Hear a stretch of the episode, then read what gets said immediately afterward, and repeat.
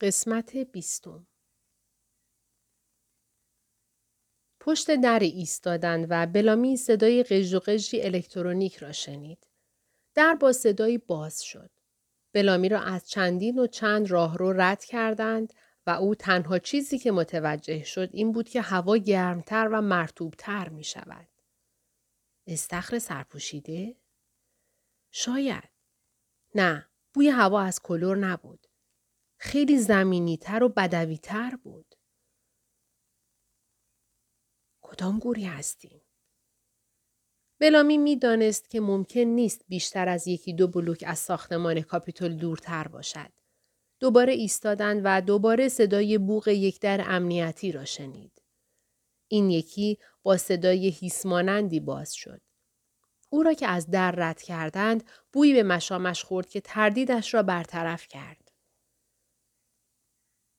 بلامی حالا می فهمید کجا هستند. خدایا!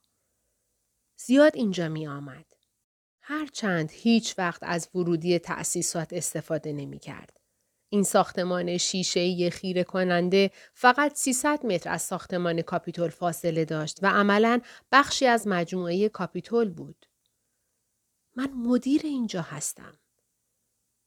بلامی حالا می‌فهمید که جاسویچی خودش بود که اجازه دسترسی را به آنها داده بود. بازوانی قدرتمند او را از در رد کردند و به گردشگاهی پیچ در پیچ و آشنا راهنماییش کردند. گرمای سنگین و دلمرده این مکان برایش معمولا آرام بخش بود. اما امشب داشت عرق میریخت. اینجا چه کار می‌کنیم؟ بلامی را ناگهان متوقف کردند و روی نیمکتی نشاندند. مردی ازولانی دستبندهایش را باز کرد و تقریبا بلافاصله دوباره از پشت به نیمکت بست. بلامی که قلبش دیوانوار می تپید پرسید چی از من می خواهید؟ تنها پاسخی که دریافت کرد صدای چکمه هایی بود که دور می شد و بعد دری شیشه که بسته شد. سپس سکوت. سکوت مطلق. مرا اینجا به امان خدا ویل کردند؟ بلامی حالا که تلاش می کرد دستهایش را آزاد کند بیشتر عرق کرد. حتی نمی توانم چشمندم را بردارم. فریاد زد. کمک! کسی هست؟ حتی وقتی حراسان فریاد می‌زد می‌دانست کسی صدایش را نمیشنود. این اتاق شیشه عظیم مشهور به جنگل وقتی درهایش بسته باشند در برابر نفوذ هوا هم محفوظند. با خودش گفت مرا توی جنگل ول کردند. هیچکس تا صبح پیدایم نمی کند. بعد صدا را شنید. صدا را به زور می شنید اما طوری بلامی را می ترساند که هیچ صدای دیگری در تمام زندگیش نمی توانست این کار را با او بکند. چیزی نفس می کشید. از فاصله نزدیک. روی نیمکت تنها نبود. کبریت گوگرداری ناگهان فیس فیس کرد و چنان نزدیک صورتش روشن شد که گرمایش را حس کرد. بلامی خود را عقب کشید و تکان شدیدی به غل و زنجیرش داد. بعد بدون اخطار قبلی دستی روی صورتش آمد و چشم بند را برداشت. شعله جلوی رویش در چشمان سیاه اینو ساتو منعکس شده بود و ساتو داشت کبریت را به سمت سیگاری می برد که روی لبهایش بود و فقط چند سانتیمتر با صورت بلامی فاصله داشت. زیر محتابی که از میان سقف شیشه‌ای میگذشت ساتو او را خیره نگاه کرد. از دیدن ترس او احساس خوشایندی داشت. ساتو که کبریت را تکان می‌داد تا خاموشش کند گفت خب آقای بلامی از کجا شروع کنیم؟ هفتاد یک مربع جادویی کاترین به محض آنکه مربع شماره را در حکاکی دورر دید سری تکان داد. بیشتر آدمها خیال می‌کردند لنگدان عقلش را از دست داده اما کاترین به سرعت فهمید که حق با اوست. عبارت مربع جادویی نه به چیزی ماورا طبیعی که به یک بحث ریاضیاتی اشاره می کرد. نام یک رشته از اعداد متوالی که طوری چیده شده بودند که جمع تمام ردیف ها و ستون ها و قجرهای آن یکی می شد. هنوز خیلی ها مربع جادویی را که حدود چهار هزار سال قبل در مصر و هند ساخته شد حاوی قدرت های جادویی می دانستند. کاترین جایی خوانده بود که حتی امروزه هم هندوهای مؤمن مربعهای جادویی سه درسه خاصی را به نام کوبراکولام روی محرابهای پوجه می کشیدند. هرچند انسان مدرن ابتدا به ساکن مربعهای جادویی را در رده ریاضیات سرگرمی طبقه بندی کرده بود، بعضی ها هنوز از جستجو برای کشف آرایش جدید جادویی لذت می بردند. سودوکو برای نوابق، کاترین به سرعت مربع دوره را تحلیل کرد و اعداد را در ردیف ها و ستون های متعدد جمع کرد. گفت سی و چهار. جمع تمام جهات می شود سی و چهار. لنگدان گفت دقیقا. اما می دانستی این مربع جادویی به این دلیل مشهور است که دورر یک کار انگار ناتمام را انجام داده؟ خیلی سریع به کاترین نشان داد که علاوه بر جمع شدن ردیف ها و ستون ها و قطرها به سی و چار دوره راهی هم پیدا کرد تا چهار ربع مربع چهار مربع مرکزی و حتی چهار مربع گوشه هم جمعشان همان عدد بشود. اما بهتر از همه این بود که دورر توانست اعداد 15 و 14 را در ردیف انتهایی کنار هم بگذارد تا سال اتمام این شاهکار باور نکردنی را نشان بدهد. کاترین اعداد را بررسی کرد و از این همه ترکیب شگفت زده شد. لحن لنگدان حالا هیجان زده تر بود. خارق العاده این که ماخولیای یک اولین بار در تاریخ است که مربع جادویی را به هنر اروپا می آورد. بعضی از تاریخدانها اعتقاد دارند دورر بود که به رمز نشان داد اسرار باستانی از مکاتب عرفانی مصر بیرون آمده اند و دیگر در انجمنهای سری اروپا نگهداری می شوند. لنگدان مکس کرد و بعد گفت که ما را برمیگرداند به این. به تکه کاغذی اشاره کرد که شبکه حروف را از روی هرم سنگی روی خود داشت. لنگدان گفت به نظرم حالا آرایش این حروف آشنا به نظر می رسد. مربع چهار در چهار. لنگدان مداد را برداشت و با دقت مربع جادویی دوره را روی کاغذ پیاده کرد. دقیقا کنار مربع حروف. کاترین حالا متوجه شده بود که این کار چقدر آسان دارد پیش می رود. لنگدان مداد به دست آماده شد. اما عجیب این بود که بعد از آن همه ذوق و شوق انگار تردید داشت. رابرت به سمت کاترین برگشت و حالت چهرهش آشفته بود. مطمئنی باید این کار رو بکنیم؟ پیتر صریحا رابرت اگه تو این نوشته را رمزگشایی نکنی من می‌کنم. دستش را به طرف مداد دراز کرد. لنگدان متوجه شد نمی‌تواند جلوی او را بگیرد و به همین دلیل تسلیم شد و توجهش را دوباره به هرم معطوف کرد. با دقت مربع جادویی را روی رشته حروف هرم پیاده کرد و به هر حرف یک عدد اختصاص داد. بعد یک رشته جدید ساخت و حروف ماسونی را با نظمی نو چید که رشته مربع جادویی دورر تعریف می کرد. کار لنگدان که تمام شد، هر دو نتیجه را بررسی کردند. کاترین بلافاصله احساس سردرگمی کرد. هنوز هم لاتائلات است. لنگدان مدتی طولانی ساکت ماند. راستش کاترین، لاتائلات نیست. چشمانش دوباره از شوق اکتشاف برق می زدند. به زبان لاتین است. در راه روی دراز و تاریک پیرمردی نابینا تا جایی که می توانست به سرعت به طرف دفترش می رفت.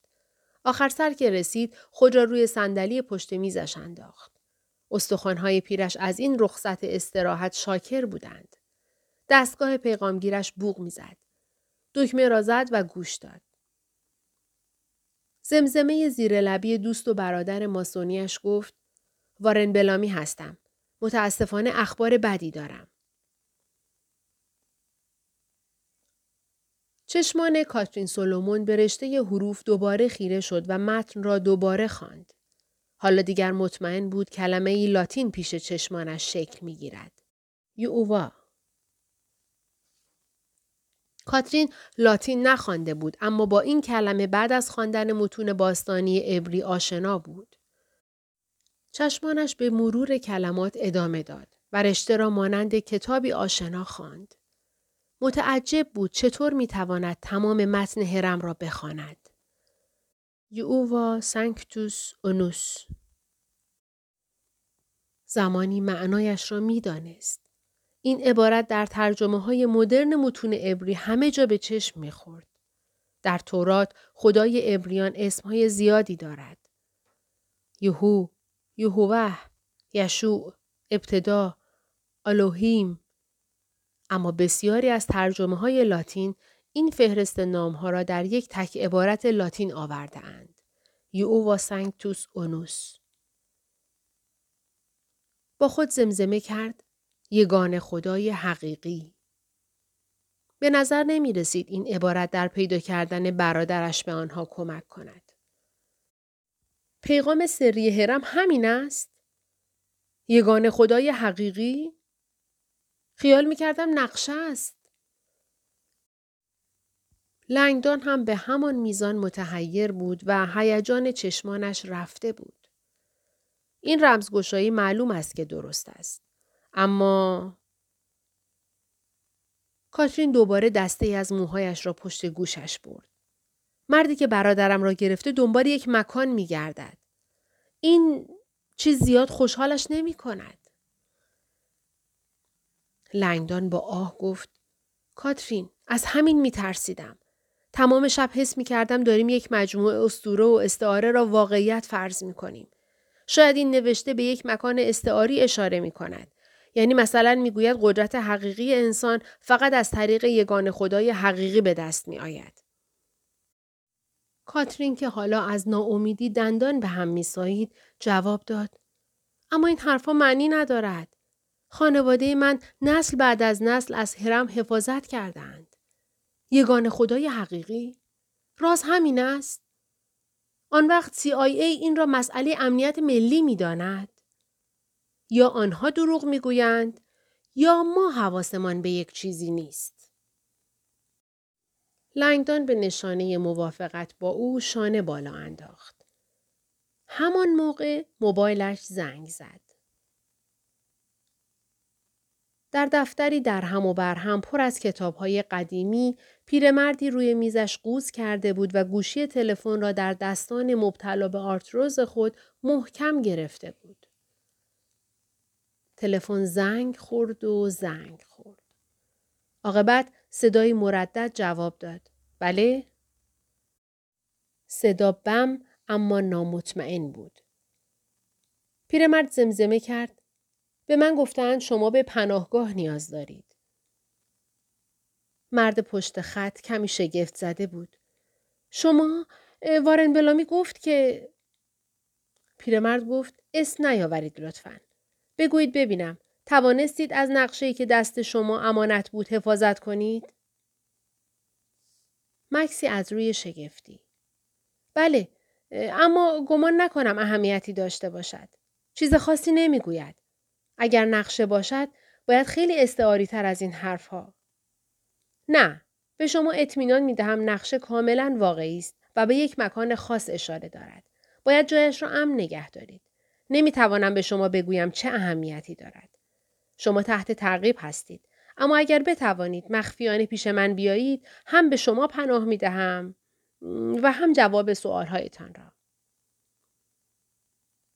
مرد ظاهرا نامطمئن بود و تردید کرد.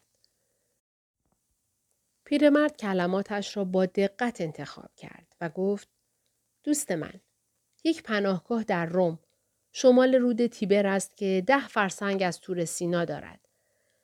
یکی هم از خود آسمان و روی سنگی هم چهره پدر ظلمانی لوک است.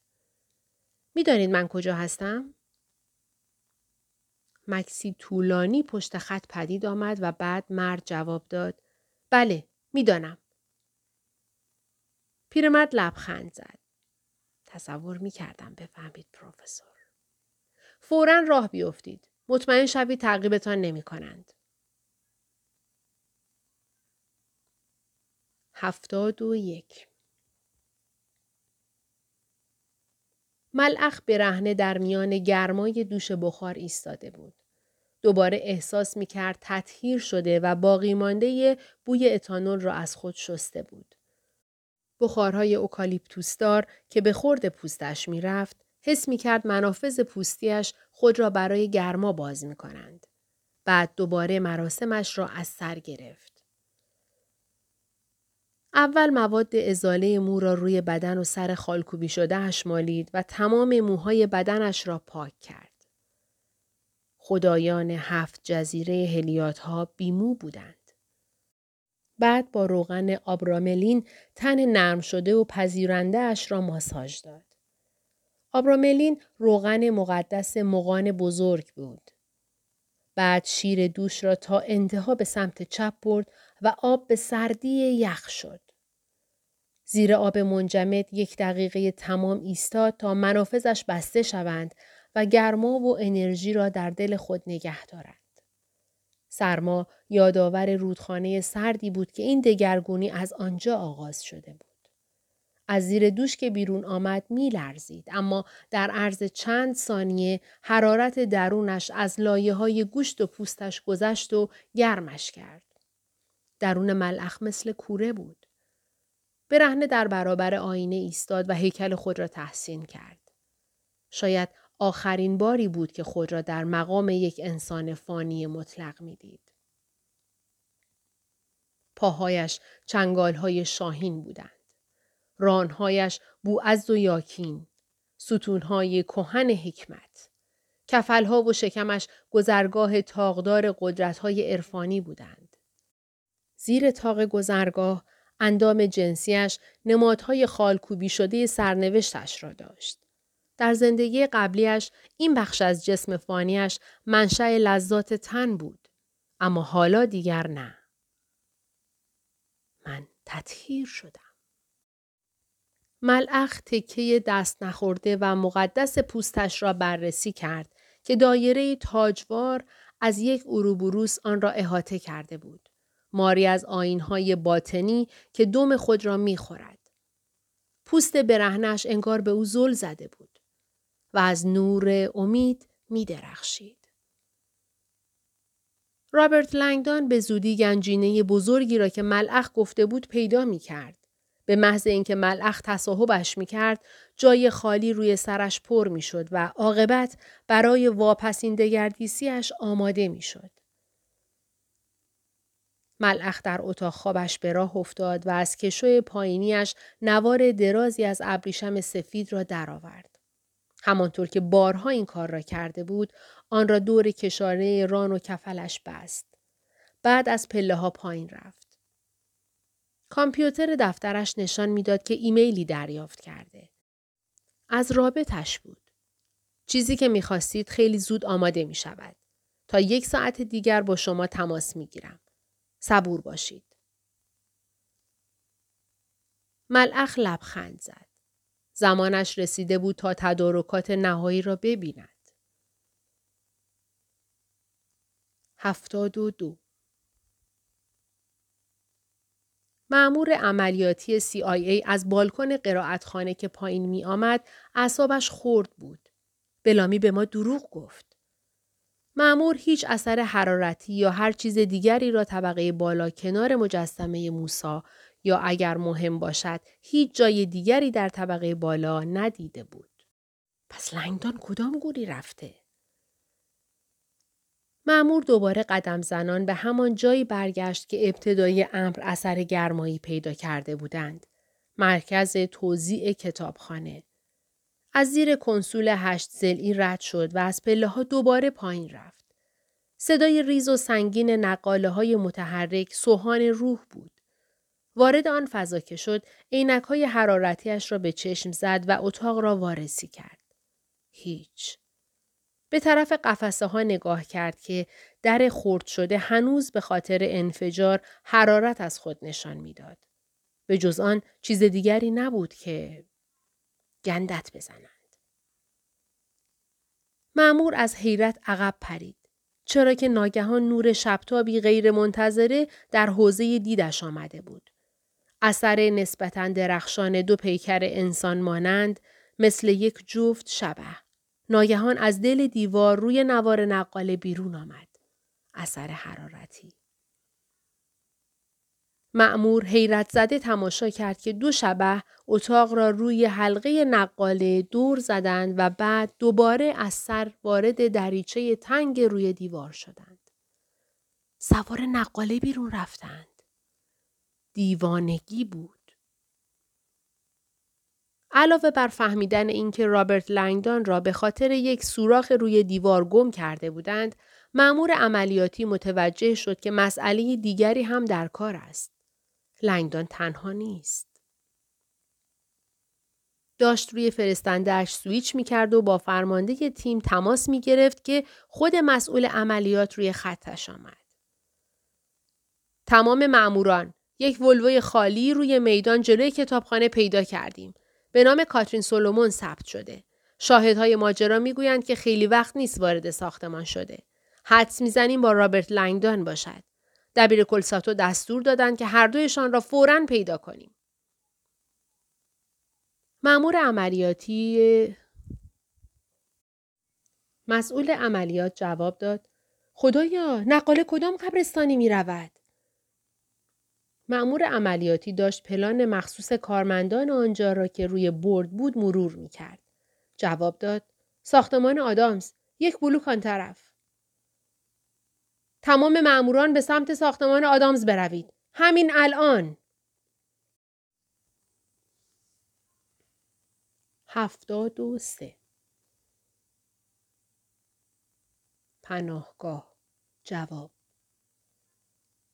همانطور که لنگدان و کاترین از در کناری ساختمان آدامز بیرون میدویدند و وارد شب سرد زمستانی می شدند، آن دو کلمه در ذهن لنگدان تنین میانداخت. فرد مرموزی که تماس گرفته بود مکانش را به زبان رمز گفته بود. اما لنگدان متوجه شده بود. واکنش کاترین به مقصدشان به طرز عجیبی خوشبینانه بود. چه جایی بهتر از آن برای پیدا کردن یگان خدای حقیقی؟ حالا سوال این بود که چطور به آنجا برسند؟ لنگدان در جای خود کمی چرخید و سعی کرد موقعیتشان را بفهمد. تاریک بود اما خوشبختانه هوا صاف شده بود. در حیاتی کوچک ایستاده بودند. در دوردست گنبد کاپیتول از فاصله انگار دور می درخشید و لنگدان متوجه شد که اولین بار است که بعد از رسیدنش به کاپیتول یعنی چند ساعت قبل بالاخره از آنجا بیرون آمده. عجب سخنرانی شد. کاترین به سمت سایه روشن ساختمان جفرسون اشاره کرد و گفت رابرت نگاه کن. اولین واکنش لنگدان بعد از دیدن ساختمان حیرت از این بود که روی نقاله چقدر زیاد حرکت کرده بودند. اما دومین واکنشش هوشیاری بود. ساختمان جفرسون حالا از زیادی فعالیت های داخلش انگار هم همه می کرد.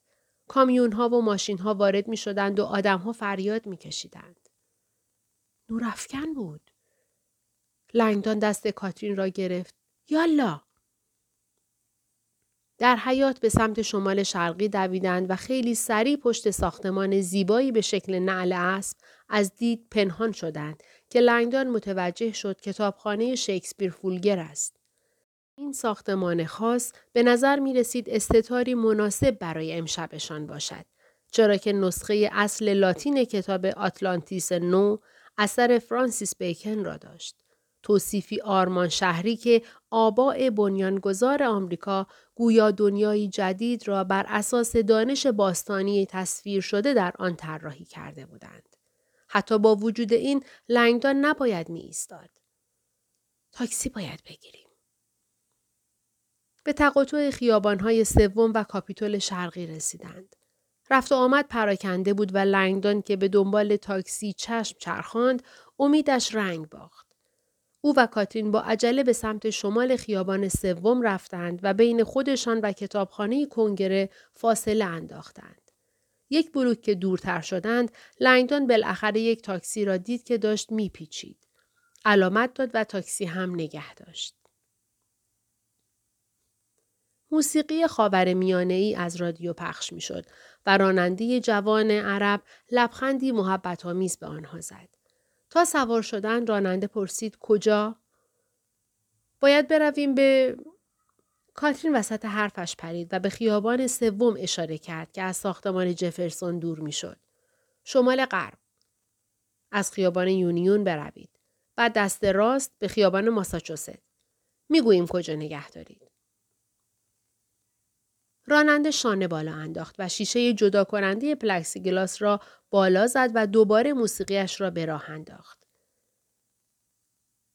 کاترین نگاهی تنبیه‌آمیز به لنگدان انداخت که انگار می‌گوید ردی از خودمان به جا نگذار. بعد به بیرون پنجره اشاره کرد و توجه لنگدان را به هلیکوپتر سیاهی معطوف کرد که در ارتفاع پایین پرواز می کرد و به منطقه نزدیک می شد.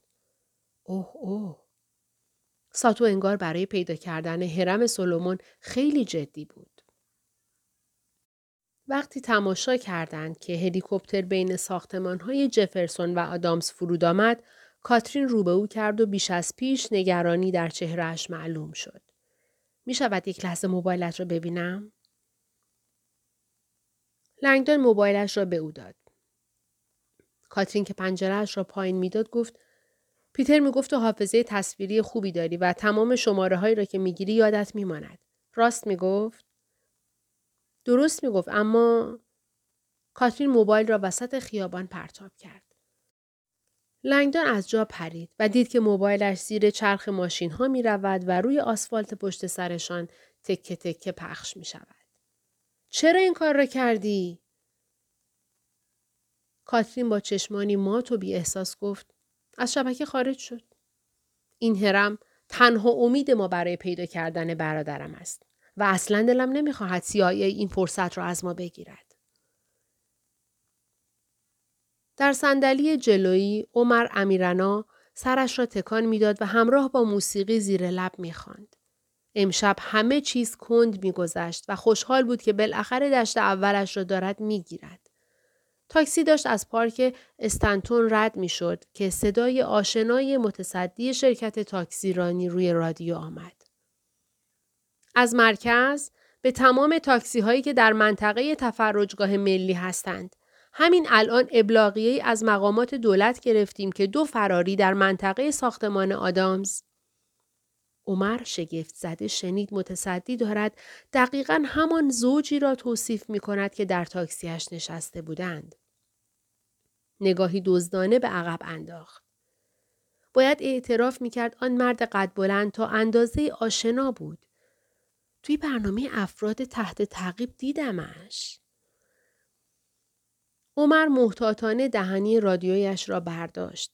با صدای آرام روی فرستنده گیرنده گفت مرکز تاکسی 134 هستم.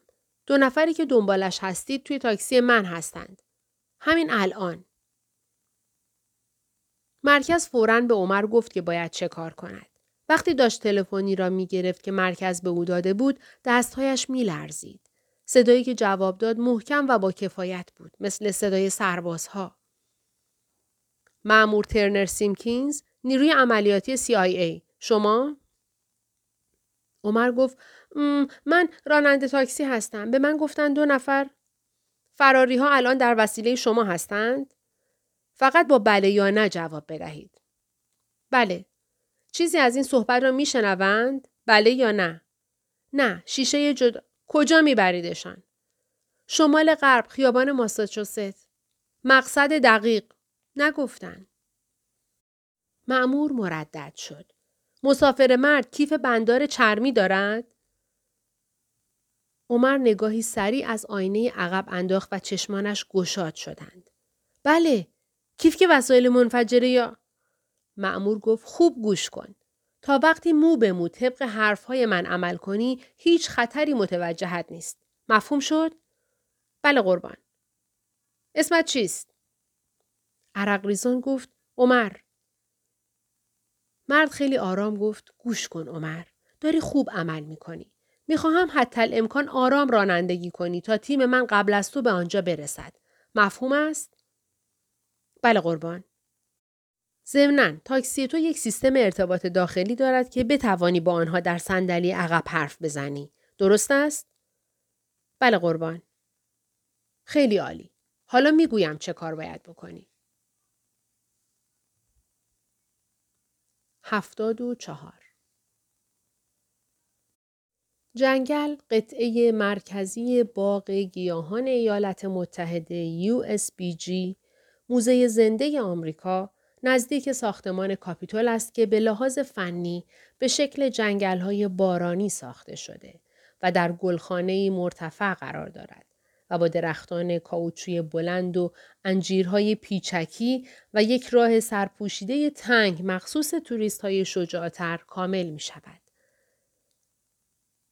معمولا وارن بلامی در میان بوهای خاکی جنگل احساس تسلا می کرد و آفتابی که از میان مه دهانه های بخارساز تعبیه شده در سقف شیشه ای رد می شد تسکینش می داد.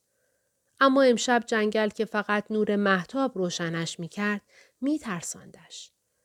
به شدت عرق می ریخت و از دردی که در بازوانش تیر می کشید به خود می پیچید.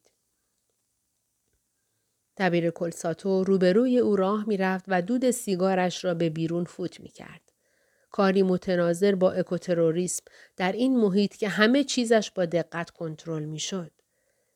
چهرش در آن محتاب بخارالود که از میان سقف شیشه‌ای بالای سرشان رخ نمی کرد تا حدی شیطانی به نظر می رسید. ساتو ادامه داد. خب پس وقتی امشب به ساختمان کاپیتول آمدید و فهمیدید من آنجا هستم تصمیمی گرفتید. به جای اینکه حضورتان را به من اعلام کنید بی سر و صدا وارد اسبیبی شدید. و با وجود ریسک بالایی که برایتان داشت به رئیس اندرسون و من حمله کردید و کمک کردید رنگدان با هرم و رس و زاویه فرار کند. شانش را کمی ماساژ داد. چه انتخاب جالبی؟ بلامی پیش خودش گفت انتخابی که دوباره هم حاضرم انجام بدهم. با عصبانیت پرسید پیتر کجاست؟ ساتو گفت من از کجا بدانم؟ بلامی با خشونت جوابش را می‌خواست بدهد و هیچ سعی نمی‌کرد شکش را پنهان کند که خود ساتو به نحوی پشت همه این قضایاست. به نظر می رسد از همه چیز خبر دارید. می‌دانستید باید به ساختمان کاپیتول بروید. می‌دانستید باید رابرت لنگدان را پیدا کنید. و حتی می‌دانستید برای پیدا کردن رأس و زاویه باید کیف رابرت لنگدان را زیر اشعه ایکس گذاشت. مشخصا کسی دارد اطلاعات زیادی به شما میرساند. ساتو خنده خشکی سر داد و یک قدم به سمت او برداشت. آقای بلامی، به این دلیل به من حمله کردید؟ خیال می‌کنید من دشمنم؟ خیال می‌کنید من قصد دارم هرم کوچولوی شما را بدزدم؟ پوکی به سیگارش زد و دودش را از دماغش بیرون داد. خیلی خوب گوش کنید. هیچ کس بهتر از من اهمیت حفظ راز را نمی‌فهمد. من اعتقاد دارم. درست مثل خود شما. که عموم مردم نباید محرم هر جور اسراری باشند. اما امشب نیروهایی در این کار دخیل هستند که متاسفانه شما هنوز متوجهشان نیستید. مردی که پیتر سولومون را دزدیده قدرت زیادی دارد. قدرتی که انگار خیلی مانده شما درکش کنید. باور کنید او بمب ساعتی متحرک است. می تواند سلسله اتفاقاتی را شروع کند که دنیایی را که می شناسید کاملا تغییر بدهد. بلامی که دستان دستبند زدهش هنوز کمی درد می کرد خود را روی نیمکت جابجا کرد و گفت نمی‌فهمم. نیازی نیست بفهمید. باید اطاعت کنید.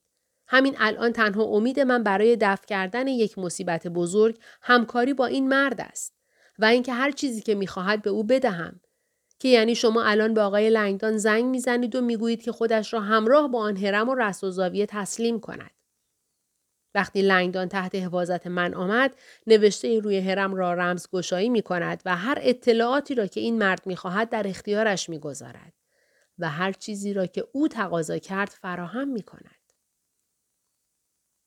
مکانان پلکان مارپیچ که به اسرار باستانی می رسد؟ نمی توانم این کار را بکنم. سوگند رازداری خوردم. ساتو از کوره در رفت. به جهنم که سوگند رازداری خورده اید. چنان سری می اندازمتان زندان که بلامی جسورانه گفت هر طور می‌خواهید تهدید کنید کمکتان نمی کنم. ساتو نفس عمیقی کشید و این بار با زمزمه ای ترسناک حرف زد. آقای بلامی هیچ تصوری ندارید که امشب چه اتفاقاتی دارند میافتند. نه؟ سکوتی پرتنش چند ثانیه میانشان برقرار شد که سرانجام صدای موبایل ساتو آن را شکست. دستش را داخل جیبش کرد و مشتاقانه بیرونش آورد. میشنوم. و با دقت به جوابهای آن طرف خط گوش داد. تاکسیشان حالا کجاست؟ چند وقت هست؟ خوب است. بیاوریدشان به باغ گیاهشناسی. ورودی تأسیسات. و مطمئن شوید که هرم و رس زاویه مزخرف هم همراهشان باشد. ساتو قطع کرد و با لبخندی خود بینانه رو به بلامی کرد. خب انگار دوره مفید بودنتان خیلی کوتاه بود.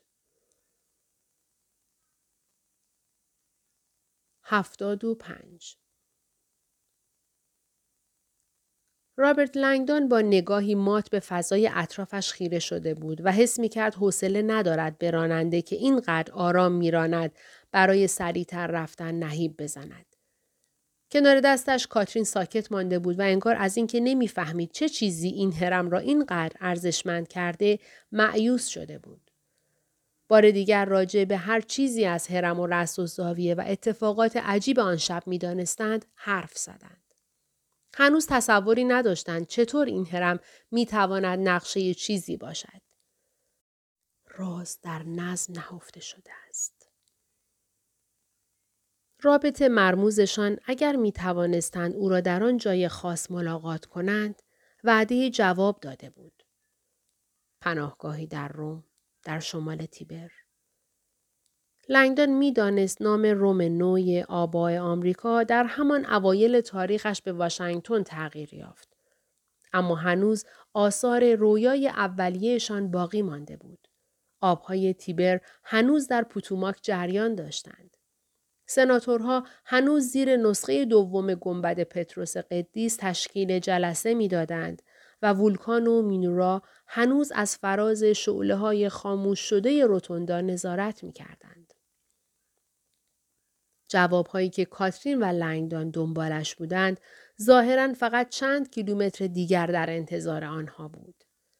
در شمال غرب خیابان ماساچوست. مقصد آنها واقعا هم پناهگاه بود. شمال رود تیبر واشنگتن. لنگدان آرزو کرد راننده سریعتر برود. ناگهان کاترین در صندلیاش از جا پرید. انگار که چیزی را تازه متوجه شده باشد. ای خدا رابرت!